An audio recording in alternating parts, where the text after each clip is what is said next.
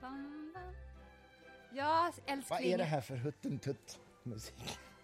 Sa du? Huttentutt? Ja, är det, är det samma som... Jag, jag ser framför mig en bal liksom, ja, med dansande människor. Ja, det är en vals. Ja, men, det kan man lugnt säga. Men... Uh... Tre, fjärde, tre fjärdedels takt. Oj. Detta är ju från... Jag vet jag marschmusik. Nej, jag... jag älskar marschmusik. Ja, jag vet, jag vet. Du jag vet, vet du. Jag, jag, jag älskar det. Ända sedan jag var liten så har min mamma behövt... när jag har berättat det här för dig förut, men när Marinens musikkår mm. kom och spelade i Växjö, mm. då var, visste mamma alltid när hon hörde det här ljudet på håll att nu gällde det att hålla i Victoria. Så hon fick liksom bara typ spänna fast mina armar. För att annars när de kom så nära med den här markmusiken, då gick jag upp i någon form av katatoniskt tillstånd och blev så till mig så att jag inte kunde, jag kunde inte styra min kropp. Alltså. Jag måste ju ha varit... Hur gammal var du då? Fyra, tre kanske. Något sånt. Men jag måste ju, apropå också att jag älskar Napoleon så himla mycket, jag måste ju haft något, något att göra med någon gammal armé förr i tiden. Ja. Du som tror på reinkarnation också, tänker jag kan hur? ge mig råd jag om detta. Det, men, men alltså, ja. Men, nej, men du hade väl uppenbarligen någonting i den där musiken som, som liksom resoner- resonated with your brain. Ja. Alldeles uppenbart. Och min själ kanske också. I alla fall, detta är filmmusik från Hannibal, den finaste Jaha. kärleksfilmen som någonsin har gjorts. Ja, det vet vi att du jord. tycker, ja. Herregud, alltså. Ja. Um, det var inte så mycket mer som jag hade att säga om det. Skål! Skål, älskling. Ja, du, det har varit en superintensiv vecka. Alltså, vi må, du förstår att du inleder varje podd med att säga så. Ja, men jag vet. Det, men det, det har faktiskt varit extra mycket den här veckan. Så det är otroligt skönt att det är helg nu. Vi ska äta middag och sen åka in till Svarta hästen igen. Det har vi gjort förut, tror jag vi har sagt förut. Men det ska vi göra idag också. Svarta hästen låter egentligen Schackbaren. som ett sånt ställe som man slåss på, ja, just tycker jag. Det. Fight Club. Det gör man ju ja, här faktiskt, det. fast Fight på schackbrädet i och för sig. Ja. Men ja, ja men det, det, det, är ett, det är ett lördagsnöje. Ja, det är härligt att göra när du, du och jag och med Leo också. Visserligen. Men det är ju något speciellt när man kör en date night på ett schackställe. Det tycker jag, men det ja, är väldigt romantiskt. Vi har ringt in några av våra kompisar idag så vi kommer ju vara flera där i och för sig. Men det, mm. det är kul. Ja. Du har idag skrivit en ny krönika för Sans som vi ska prata om imorgon. Men det kommer ju först i nästa nummer. Ja, men i numret som kommer ut nu så... så är du ju också med med en krönika. Där skriver jag om Vedanta och vetenskapen. Mm. Och hur då Svami Vivekananda skapade ett center i New York på artonhundranittiotalet. Mm.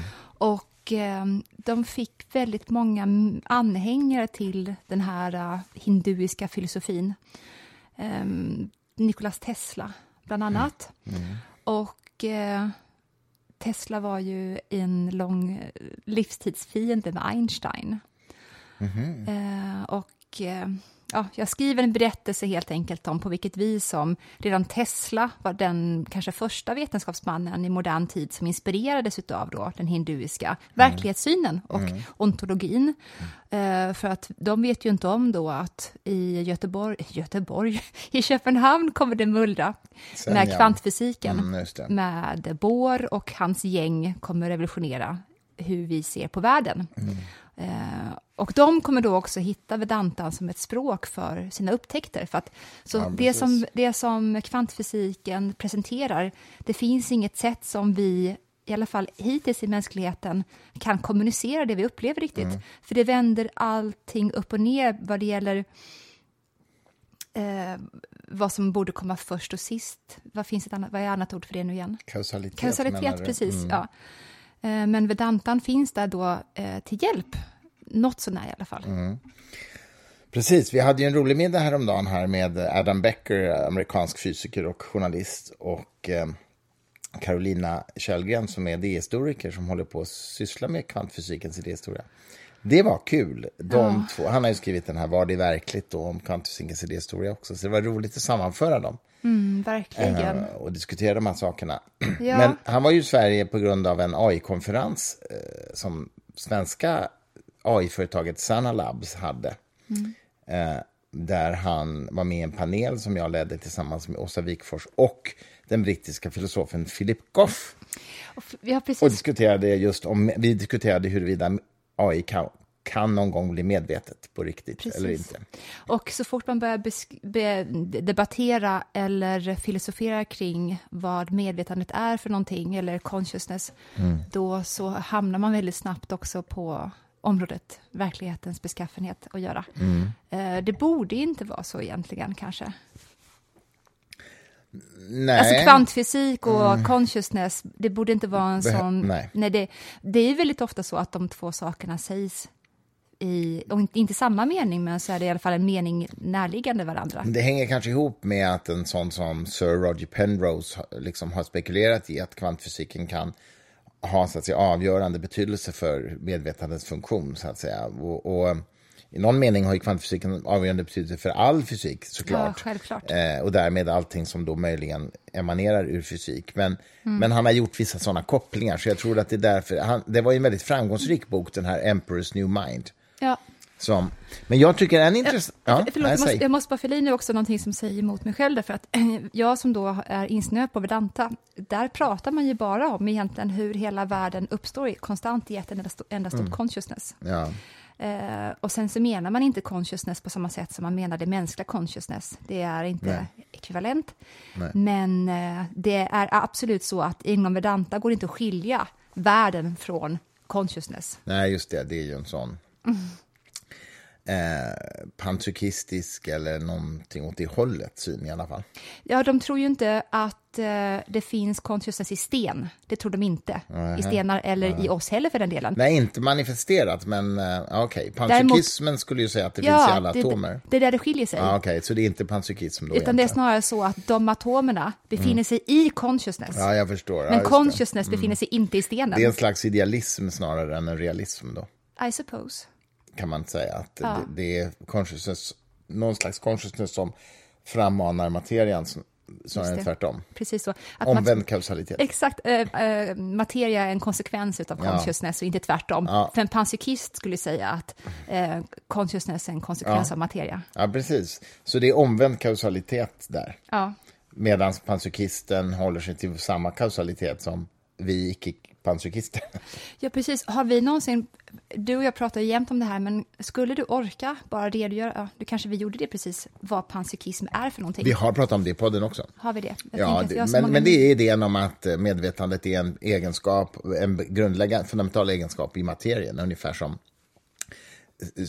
som, ungefär som ja, stark växelverkan i atomkärnan eller eller alltså mm. spinn på en kvantpartikel eller vad man nu har för egenskap. Jag kan inte det där egenskap. i detalj, men det är en egenskap hos materian mm-hmm. och som då uppenbarar sig bara under vissa omständigheter, till exempel då i en mänsklig hjärna. Ja. Panpsykismen är ju egentligen inget som säger emot att en A I skulle kunna bli medveten, för den, det, det, A I består ju också av materia, fast annan materia än en hjärna. Ja, precis. Den skulle väl eventuellt säga då att eh, organiska klumpar har andra förutsättningar än oorganiska klumpar, och de klumparna som A I består av är ju inte organiska. Nej.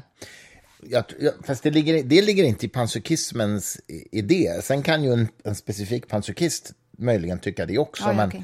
men det ligger inte i själva panpsykismen, utan eh, men, men eh, däremot som Ulf Danielsson nog skulle säga, så, så tror, han till, att, tror han ju att det finns egenskaper hos den organiska materien som vi ännu inte begriper och som, och som behövs för att medvetandet ska uppstå. Så det är därför är han väldigt skeptisk till att det skulle uppstå i materien. Ja, och det kom ju också fram på den debatten som du höll, eller samtalet som du höll mm. på den här A I-konferensen, mm. att det behöver ju inte vara så som man antar väldigt ofta, att bara för att en maskin uppnår en viss verklighetsnivå, eller förlåt, intelligensnivå, mm. så eh, uppstår eh, svag emergens i form av consciousness. Mm. Eller stark emergens. Eller stark emergens. Mm. Men... stark emergens är ju egentligen det de tror. Svag emergens är ju egentligen bara att säga att vi kan inte i praktiken eh, definiera ett fenomen, eh, men i teorin kan vi det.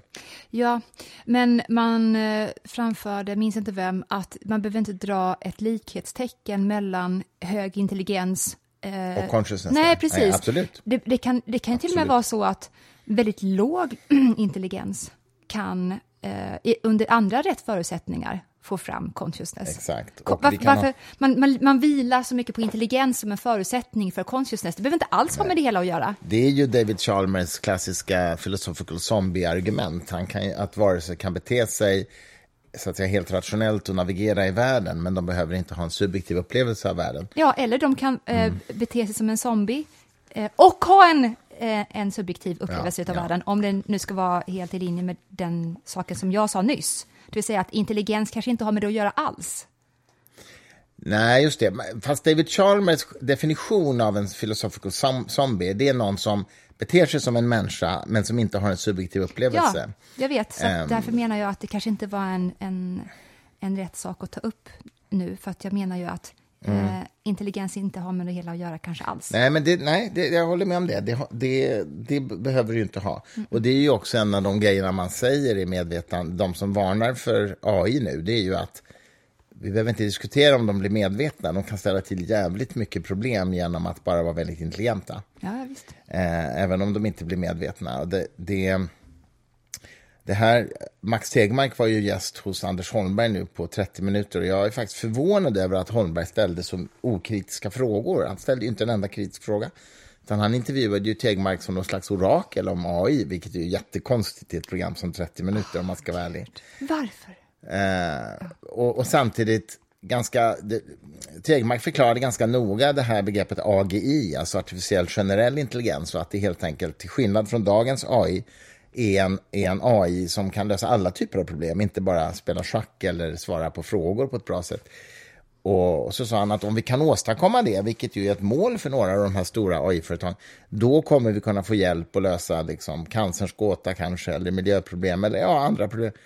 Och då säger Anders Holmberg så här: kan du ge något exempel på vad en A G I skulle kunna hjälpa oss med? Det är ju en jättedum fråga, ärligt talat. För att det är som att säga, kan du ge ett exempel på vad en superintelligent forskare skulle kunna hjälpa in, in, oss med? In, nej, kan du ge exempel på vad en superintelligent forskare inte har upptäckt än? Ja, just det. Nej, men, nej, men precis. Det, det, det är jättekonstigt ja. faktiskt, ärligt talat. Um, men jag läste senast idag i tidningen att um, en A I har hjälpt medicinska forskare nu att ta fram ett, um, ett möjligt en möjlig antibiotika som hjälper mot en viss typ av antibiotikaresistenta virus. Mm. Eh, eller bakterier menar jag, är det väl? I don't know. Det är bakterier. Eh, sorry, alla ni som kan medicin, det är så lätt att blanda ihop det där, men bakterier menar jag. Alla ni noll komma sjuttiofem där ute som reagerar på det. men, men, eh, men vad skulle jag säga om det? Jo, alltså... Och vi har ju nu en, den här AlphaFold som är en A I som har tagit fram proteiner som skulle ta otroligt mycket tid och forskning i labb, men som det nu har skapat liksom en databas över, över proteiner bara genom att räkna ut det, genom att analysera D N A-sekvenser. Så det är ju, alltså A I gör ju redan idag en faktiskt vetenskapliga framsteg. Ja. Utan att vara varken conscious eller generell intelligens. Det är ganska häftigt tycker jag. Det tycker jag är jättehäftigt också. Jag vet ju också hur många som blir jätterädda. Jag vet hur många som är rädda. Mm. Och det här, för, det här för mig in på en så här käpphästdiskussion som jag mm. brukar hålla med. Rädsla. Ja. Jag visste att du skulle säga det.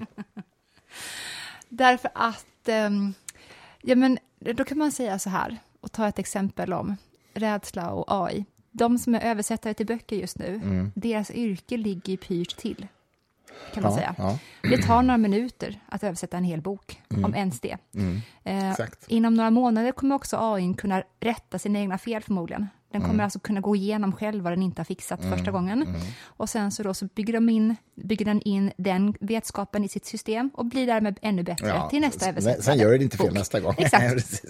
Och så är det. Ja. Eh, och då så kan man säga, ja, men har inte de befogenhet att vara rädda, översättarna? Eller hur? Ja, eller befogenhet det. Kanske är fel ord. Nej, är inte det ja, rimligt? Du men, nej, du menar inte befogenhet. Du menar, inte det rimligt, har de inte fog för sin rädsla, ja, menar du? Mm, tack, mm, tack. Mm. Nej!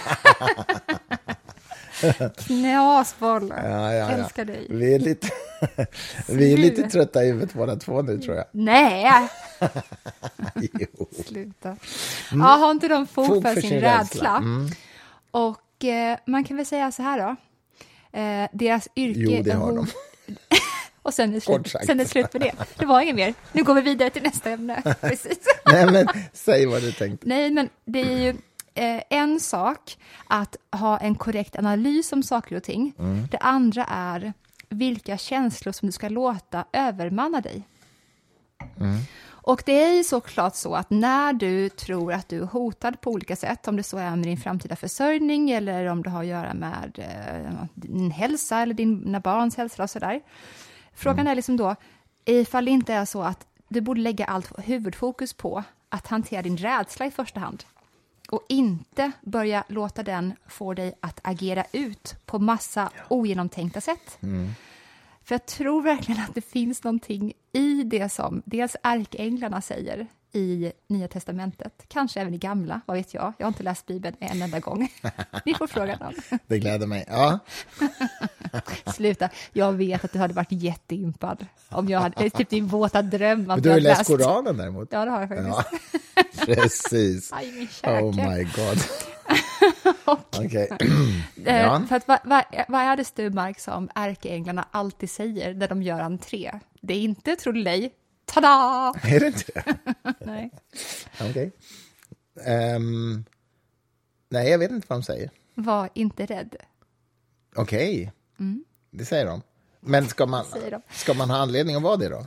Ja, man blir ju oftast lite rädd ifall mm. en jätteljus varelse som är helt främmande plötsligt dyker upp i mitten av rummet i natten och stirrar ja. på en, kanske. Ja. Mm. Jag skulle kanske inte i första hand dra slutsatsen att det var en ärkeängel. Nej, men den säger ju inte heller, nej. Var inte rädd, jag är en ärkeängel. Nej, nej. Okay. Nej, den säger bara, var inte rädd. Mm. Och det är likadant, det är precis det som... Inte hjälpa. Alltså det här kommer spåra. Det och det är exakt det som Christopher Nolan också ja. vill lära oss om och om igen med sina filmer. Mm-hmm. För vad är det liksom, framförallt så, jag tror att någon säger det här kanske tjugotre gånger i första Batman-filmen. Mm. Don't be afraid. Don't be, ja, don't be afraid. Mm-hmm. Även kära Von du vill eller Villeneuve eller vad han nu heter. Något utav de två alternativen. som har gjort Google du- that. Google that. Som har gjort Dune. Ja. Håller på att tjata sönder oss om och om igen med att säga fear is the mind killer. Säg inte han det med smurfröst som jag gjorde nu. Men någon med sån röst säger det alltså. Om och om igen. Fear is the mind killer. Fear. Det, och det är väl typ Churchill som också har sagt det enda vi ska vara rädda för är rädslan själv. Fear, fear itself. Under andra världskriget. Mm. Vi ska inte vara rädda för nazisterna. Vi ska inte vara rädda för hotet. Vi ska vara rädda för rädslan. För det är någonting som får oss att inte agera on the top of our, our toes. Ut efter vår bästa förmåga. Ut efter klarhet och nykterhet. Mm. Så är det just rädslan. Det är den stora, stora mindfucken som tar oss likt en svart bläckfisk om vårt medvetande. Hela vår kap- kapacitetsförmåga, allt vi har lärt oss under livets gång, suger den till sig och narrow it the fuck down mm. till att bli smulor utav vad, vad vi egentligen kan. Så för att få kontroll mm. på vår livssituation, då ska vi inte f- vara i ett rädsloflammande element och i det agera runt. Mm. Ta kontroll över rädslan först. Sen hittar du vad du ska göra. Mm. Och då är såklart den naturliga frågan, hur tar man kontroll över rädslan? Ja, men, men innan vi kommer dit så tänker jag så här, nu, nu tog vi översätta som ett exempel, men det finns ju massa exempel genom historien där arbetskraft har så att säga blivit redundant eller, eller funnits i överflöd och därmed utnyttjats utav fabriksägare så att säga på oschysta villkor. Mm. Så att även om man tar kontroll över rädslan mm. så kan det ju finnas anledning att agera i att försöka, inte vet jag, reglera eller begränsa sätten som man kan bli utnyttjad på. Det ska man men det är egentligen göra. En annan sak än det du säger såklart. Man ska alltid agera. Ja. Du vet att jag om någon är någon som typ vill skrika till alla människor. Man mm. måste agera i den här världen. Ja, jo, ja visst. Men för att Nej, veta hur man ska gå, mm. agera så måste du vara nykter i huvudet. Ja, jag håller med. Och annars hur... blir det kaos av men hur... allt. Ja, okay. Du blir twittertroll av dig. Ja, du blir, det ser man ju du, mycket du, faktiskt. Mm. Ja, du skäller ut fel människor. Du drar dig tillbaka av rädsla på fel sätt. Allting i hela ditt operativsystem blir kaos. Hur tar man kontroll då? um, var in... Över sin rädsla alltså. Var inte rädd för rädslan till att börja mm. med. Men det är ju lätt sagt så att säga. Hur... omsätter man det i handling då? Är det någonting som är så här, tri- någon, jag borde få så här triggerord på när någon säger till mig, men det är inte så lätt, mm. det är lätt sagt.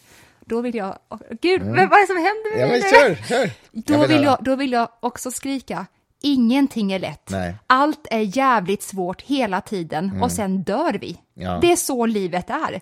Vilke... Inte bara, det är ganska ljust tycker jag personligen. ja, gud, ja, ja, absolut. Men det kan bli just som en sidoeffekt mm. om du inte håller på och mm. eh, ångesthantera på fel sätt. Mm. Eller rädslohantera på fel sätt. Mm. För då blir det bara att du kommer, du kommer springa hela livet. Nej, men även när du mår bra är det svårt egentligen. Det är bara det att du inte mår dåligt av att mm. det är svårt. Du leker med det svåra då snarare. Du befinner okay. dig i en... Um... Eller så är det inte svårt ibland. Alltså allt, det är ju inte alltid svårt. Nej, det men, behöver inte vara. Nej, men absolut. Det kan vara naturligtvis. Ja, mm. men, okay. Oft, oftast kan jag säga att livet är ganska svårt. Okej. Okay. Nej, men jag, jag har inget... Men jag, när jag skriver, det är jättesvårt. Mm. Jag har inget problem med att det är svårt. Nej. När jag tänker ut vad jag ska laga till middag, det är en massa steg som jag ska gå igenom där. Det är jättesvårt. Det är, okay. inget, det är inget farligt med det. Nej, nej, okay. nej. nej okay. När jag läser det jag läser, det är jättesvårt att veta hur jag ska sortera det. Men jag mår inte dåligt.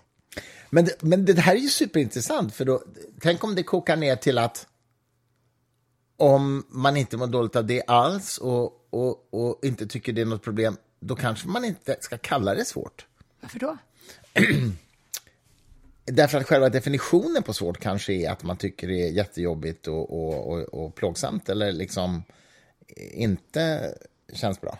Det beror nog på, jag vet inte hur det är med själva ordet svårt om vi skulle slå upp det. Mm. Men jag misstänker jag också att det är i vilket röstläge du säger det. Mm.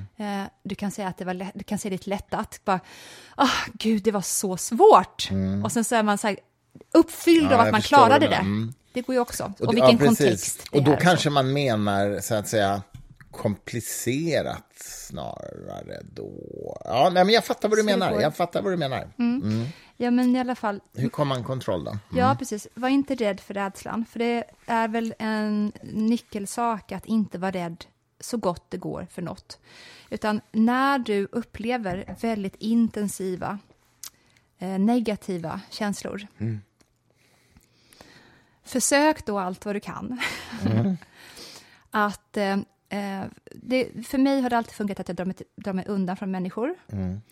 Eh, och att jag ganska fort också lokaliserar var trycker det här just nu i kroppen.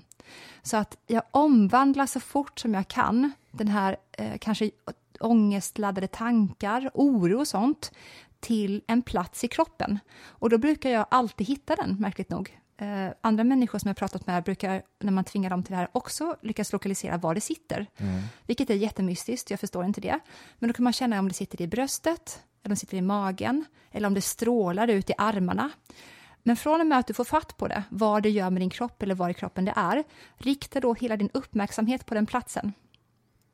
Och när du gör den aktiviteten så kommer du märka att alla de tankarna som just nu spelas upp i en ganska hetsk stämning, som de säger saker som inte är så bra.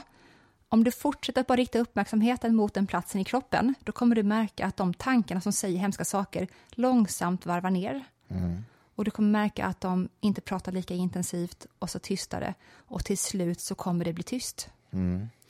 Fortsätt då att hålla uppmärksamheten på den här platsen i kroppen där det pågår. Och sen så kan du börja smyga in känslan av att, eller tanken till och med, för då kan du börja välja tankar istället för att de väljer dig. Och det är en skillnad. Då kan du börja mm, välja då tankar. Har man kontroll, ja. Då har man kontroll. Då mm. kan du välja tankar av sorten. Jag finns kvar. Mm. Här är jag. Mm. Här är jag. Och utifrån att man vet om att oavsett vad som händer eller eh, de här tankarna som försökte säga till dig att du kommer utplånas ifall du inte gör så här mm. och så här. Du kommer inte det. Du kommer inte att utplånas ifall det här värsta scenariot då. Det kan ju vara döden med sjukdomar visserligen, mm. men det är en annan sak. Nu tar vi inte någonting så komplicerat som att du står inför nej, att du har fått ett dödsbesked. Nej. För det är inte, det här är inte läge för det. Nej. Oavsett vad som händer så finns jag kvar. Här är jag. Mm. Och eh, där har du fått eh, din lasso-ögla runt rädslans hals. Mm. Därför att den vill säga till dig att det som väntar dig är total förintelse. Okej, okay, för det är liksom den primitiva reaktionen så att säga, det är reptilreaktionen. Det är reptilhjärnan som säger, det här innebär förintelse. Mm. Men kan du landa i att här är jag och jag kommer finnas kvar, oavsett vad som händer så finns jag här kvar. Mm. Då har du fått, det är ett första stort steg till att ha kontroll över rädslan istället för tvärtom. Är det där någonting som, är det här, har det att göra med eh, acceptance and commitment therapy eller attitude? Jag har aldrig, helt ärligt talat, jag har gått i terapi i mitt liv kanske sammanlagt tjugo timmar mm. och jag är snart fyrtio. Mm. Och jag visste inte att det här fanns faktiskt mm. förrän jag började höra talas om det. Men jag, allt mitt som jag kan om hur man hanterar sig själv inuti kommer ju från sen. Ja, just det. Sen, ja. Det enda jag, jag vet egentligen inte om, om A C T heller, men det, det, det enda jag vet är att det har hämtat en hel del inspiration från buddhism, och då skulle jag mm. tro att det är zen-buddhism, för det är inte de mera så att säga västerländska versionerna av buddhism, tror jag, utan nej. Mera ursprungliga. Så, så det, kan, det känns som att det kan vara besläktat. Mm, mm. Men, men det här lär man sig sen, alltså, menar du? Det lär man sig. Och mm. jag minns också en gång, och sen så älskar jag ju kanske som du vet Jung. Ja, men jag minns Jung. Pappa Jung kommer tillbaks. Pappa. Pappa Jung, ja, just det. Men skål. Skål. Skål för Jung. Men sluta. Mm. Nej, men jag minns faktiskt en gång när jag var tjugonio år gammal, och jag jag var inte såklart lika beläst in på Jung som jag är nu. Men jag minns att jag tog ut en bok från ett bibliotek som var skriven av James Hillman, som är en sån där Jungfarbror också. Mm. Eminent. Och då minns jag att i förordet så stod det någonting om olika människors sätt att ångesthantera. Och det fick mig att skrika rakt ut. Jag skrek, va? För det hade inte slagit mig innan jag kollade den boken att det fanns olika sätt att ångesthantera på. Det vill säga att det ens gick att ångesthantera på ett bra mm. eller dåligt sätt. Mm. Och det är det som är just grejen med rädsla. Om man inte får kontroll över rädslan, då kommer de här ticsen i dig och eh, impulserna att göra allt de kan för att få eh, ångesten och oron att ta slut nu. Mm. Eh, så den kommer få dig till att köpa saker, den kommer få dig liksom att kontakta kanske fel personer, den kommer få dig att tänka fel, för den vill bara att det ska ta slut nu. Och det är, det, det tror jag är den största samhällsfaran som finns i hela världen och alltid har funnits. Det är att vi ångesthanterar på fel sätt. För att vi kan inte hantera vår rädsla. Då skriver vi sjuka saker på nätet och vi börjar bråka med vår partner och gör slut och grejer fast vi inte borde. Och vi mm. blir ihop någon som vi inte borde. Mm. Allt det här är ångesthantering. Alltså det är så intressant. Jag läser ju just nu eh, manuset till biografin om Elon Musk. Mm. Och alla hans äktenskap som han ju har gått in i och brutit. Eh, det är ju allt ifrån Amber Heard till den här artisten Grimes. Ja. Till, vad heter hon då? Ashley eller någonting, brittisk skådespelare som var med i Westworld. Jag älskar att du kan alla namn, du är den enda mannen. Ja, men jag, lä- jag jobbar ju just det med det, manuset. Jag vet, jag vet, det är helt rimligt men ändå kul. Och det är ju...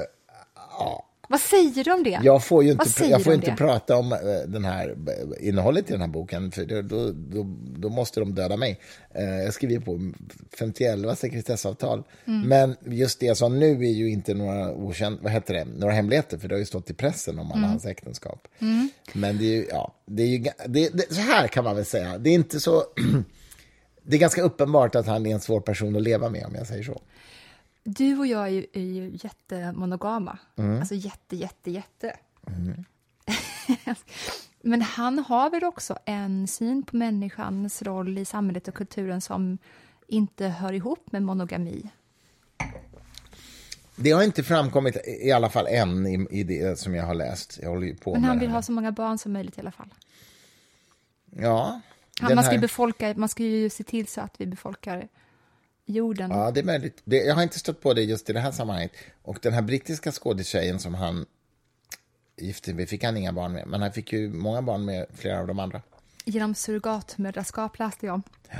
Inte den här boken, för den får inte jag läsa. Men jag läste en grej om Musk apropå att han själv har gått ut och sagt att han har väldigt låg sexdrift. Mm-hmm. Mm-hmm. Han har sagt det? Han har sagt det. Och att han har nedfrysta grejer som han då befruktar alla mammor med. Mm-hmm. Och wow.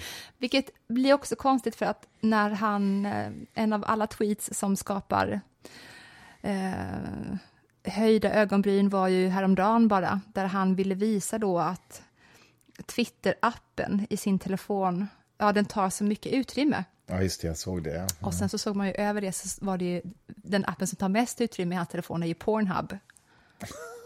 Var det det? Ja, det var, det var ju det han ville visa egentligen. Ja, men gud. Att det, att det var liksom så här, det, han har bara sparat massa filmer där. Ja, men gud alltså. Alltså vilken människa. Han är ju, det är uppenbart att han är autistisk i någon mening. Och, och man får ju psykopat-vibbar alltså. Av hur han äh, agerar mot sina anställda och sådär. Ja. Vad kan rädda honom tror du? Är det Gud? Gud. Det tror jag inte i hans fall alltså. Han tycker nog inte, han har inte mycket till övers för någon religion. Men om någonting kan, då borde, borde bara kunna vara något sånt. Du menar om han blir frälst? Ja. Mm, sannolikheten är nog låg alltså. Men, men äh, tror jag.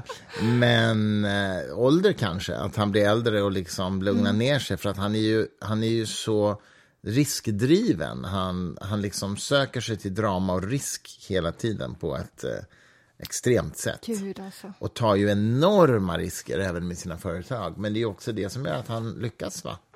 Um, men jag menar, Tesla var ju shit alltså, Tesla var ju nära att gå under, var ju väldigt nära att gå under liksom flera gånger och sådär och fix. Men det har alla företag varit som ja. har lyckats. Jeff Bezos med Amazon ja. har också varit på väg. Ja, Microsoft har varit på väg.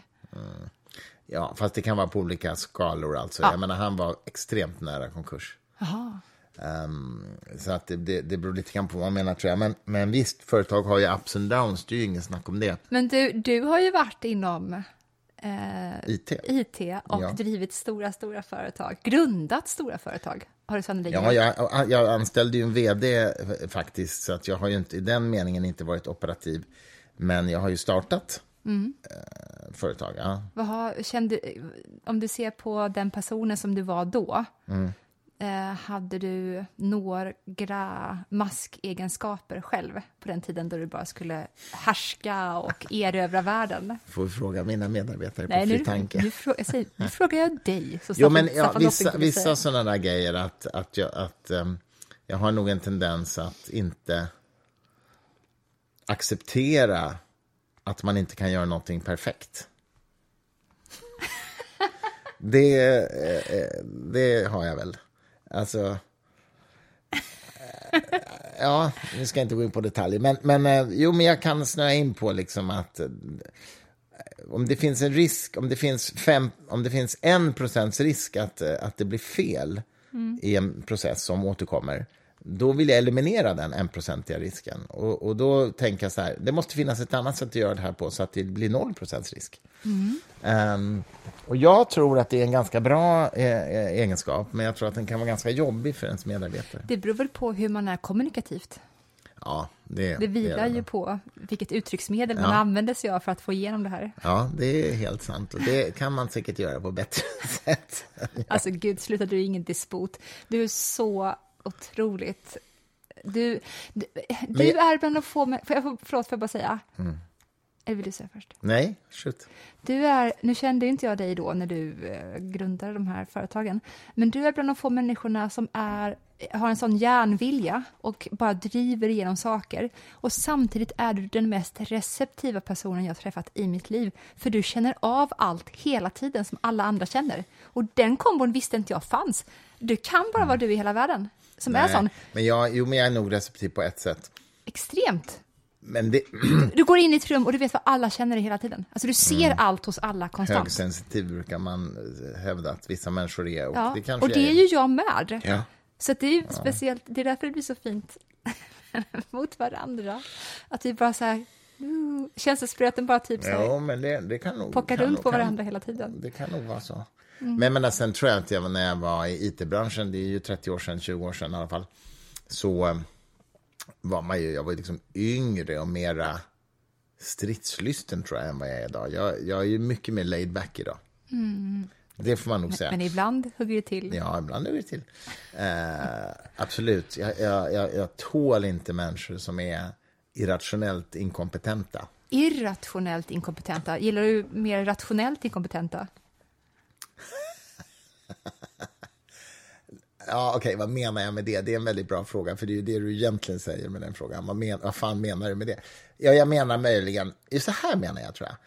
Människor som är inkompetenta, som helt enkelt nö, nått sin bästa kompetensnivå, som inte kan bättre, då, då blir jag ju liksom inte arg, därför att det, det kan ju inte de rå för. Men, men människor som, så att säga, ignorant bara vägrar att lära sig någonting jävligt elementärt för att kunna göra sitt jobb bättre, ja, det provocerar mig det, enormt. Ja, och det stöter man ibland på bland frilansare i eh, den bransch jag är i nu. Eh, frilansare som vägrar lära sig sitt huvudverktyg Word, till exempel, om mm. vi pratar om översättare eller redaktörer och sådär. Lyckligtvis mm. inte i, i vårt team, men i den krets av yttre, vad ska vi säga, yttre frilansare som vi anlitar, så har jag stött på det. Och det tycker jag är jätteprovocerande. Mm. Att någon som säger så här, nej, det här tänker jag inte lära mig, för det ingår inte i mitt jobb. Och så skulle det liksom underlätta både för dem själva mm. och för den som köper deras tjänster, om det nu är en översättare eller en, en, en frilansande redaktör eller formgivare eller vad som helst. Eh, och så bara så här, nej, men det tänker inte jag lära mig. Det sen, tycker jag är superprovocerande. Hade de kunnat få den kunskapen gratis? Ja, ja, det är klart. Alltså de får betalt och de får ändå lära sig det. Mm. Och sen kan de det för resten av livet. Ja, för att inte, för att inte liksom hänga ut någon i vår samtid, så kan jag berätta om på den tiden jag var i I T-branschen och anlitade en advokatbyrå som man då behövde. När jag jobbade med mycket bolagsförvärv och sådär under en period. Och då ska det fram göras massa avtal. Då hade jag en advokatbyrå där det fanns advokater som gjorde revideringar utav avtalen manuellt och inte med Words revisionsmarkeringar. Och jag sa ju till dem då till slut så här att, ja, men jag tänker inte betala för det här, därför att ni tar ju betalt per timme, vilket ju är ganska dessutom dyra timlöner mm. till advokater. Och eh, om, om jag skickar revisionsmarkeringar till er och ni skickar tillbaka, så att säga, genom att acceptera eller, eller reject, vad heter det? Tacka nej till ändringar. Och vice versa, att jag gör detsamma till era förslag på ändringar och sådär. Då blir vi ju båda otroligt mycket mer effektiva. Och min t- arbetstid i och för sig har ju inte en prislapp direkt i relation till advokatbyrån, men deras timmer har ju en prislapp i relation till mig. Mm. Och jag sa, nej, men jag, jag går inte med på det bara. Ni kan inte jobba så här. Och det blev ju det blev lite dramatiskt. Men eh, det är ett exempel på vad jag menar med irrationell men, inkompetens. Hur gick det? Alla vill veta. Jag, Nej, men, vill veta. Jag, jag valde att jobba med advokater som accepterade det. Du slutade hos dem? Nej, men jag slutade använda just med de advokaterna som ah, inte kunde det. det. Ja. Nej, men det är ett exempel. Det, det, det är kanske inte rätt beteckning i rationell inkompetens, men det är i alla fall vad jag menar. Det är väldigt bra. Med, med, med det hela. Nej. Vad är champagnen? Ja, men... Det, är den slutar uppe? Det... Sluta upp.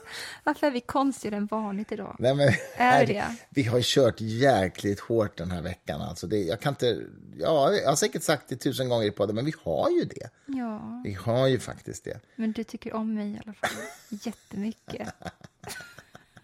Ja, men det var inte det, var inte det som var. Var, nej, men vi har faktiskt det, och vi kopplar av den här helgen. Det är otroligt skönt. Du ska mm. nästa vecka åker du till, nästa vecka åker du till Småland. Ja. Jag har killhelg med min son hela veckan, höll jag på att säga. Killhelg har jag inte då, utan killvecka ja, med min son. Han har köpt en ny gamingdator, eller rätt sagt, jag har köpt en ny gamingdator åt honom. Ja. Så att jag tror att han och jag kommer gamea lite. Och på måndag så ska vi se Apples presentation av sina nya grejer. Troligtvis en ny V R-hjälm från Apple. Borde, som man har väntat på i fem år. Vore det inte coolt ifall de gjorde en ABBA, ABBA-grej och att det är Steve Jobs som presenterar? Att han, ja, ja, ja, att han kommer att tillbaka. Han, ja, just det. Som en avatar, ja. ja. Ja, det vore jävligt coolt. Det vore lite också lite, finger, läskigt, lite, lite fingret till han som är vd. Som är så trevlig. Tim Cook. Tim Cook. Mm. Tim Cook heter Apples vd i alla fall, ja. Och de skulle kunna göra en cool avatar utav Steve Jobs. Det, är lite, det finns något osmakligt i det också, att göra det på någon människa som är död, kan jag tycka. ja. um, jag vet inte, men um, det tror jag inte de kommer göra. Men det är, ja, det är kul att se deras presentationer. Han hade, de är väldigt han hade gillat det, tror jag. Vad sa du? Han hade gillat det, tror jag. Det Steve. tror jag också i och för sig. Det tror jag också. Eh, men det, det, det ska jag se med min son i alla fall. Det är ju inte lika osmakligt som att släppa en död persons dagböcker. Ingenting gör mig surare. Jag tycker det är så osmakligt. Ja, vad det... tänker du på? Otaliga människor. Mm. Jag kommer inte på Ingmar någon... Bergmans läser du just nu. Ja. Eller arbetsböcker, det är inte dagböcker kanske. Nej, men precis. Det är inte så att han beskriver in i detalj hur han känner inför sin fru och sånt. Nej, nej. Det är bara hur, så här går arbetet. Ja. Men det är på gränsen också faktiskt. Ja. Men jag, jag gissar att eftersom han var en sån kontrollfreak så... Eh, eftersom de är släppta så hade han sett till att tillåta det eh, på förhand. Innan han dog mm. alltså. Eftersom han var kontrollfreak, ja. Ja, mm. han lämnade ju inget åt slumpen nej, någonsin. Nej, nej. Så att hade han inte han velat att de inte skulle komma ut så hade de inte kommit ut. Nej, det har du nog rätt i. Det har du rätt i. Lars Noréns dagböcker har du ju också läst. Men de var väl de, också... Ja, de slutar ju då när, när han dör.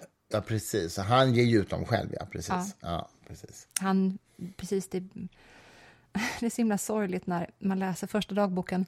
Och hur han under tiden som han skriver den planerar inför hur mycket han kommer sälja andra dagboken för till Bonniers. Och han bara, ja, det kommer bli förskott. Jag ska ha minst en och en halv miljon.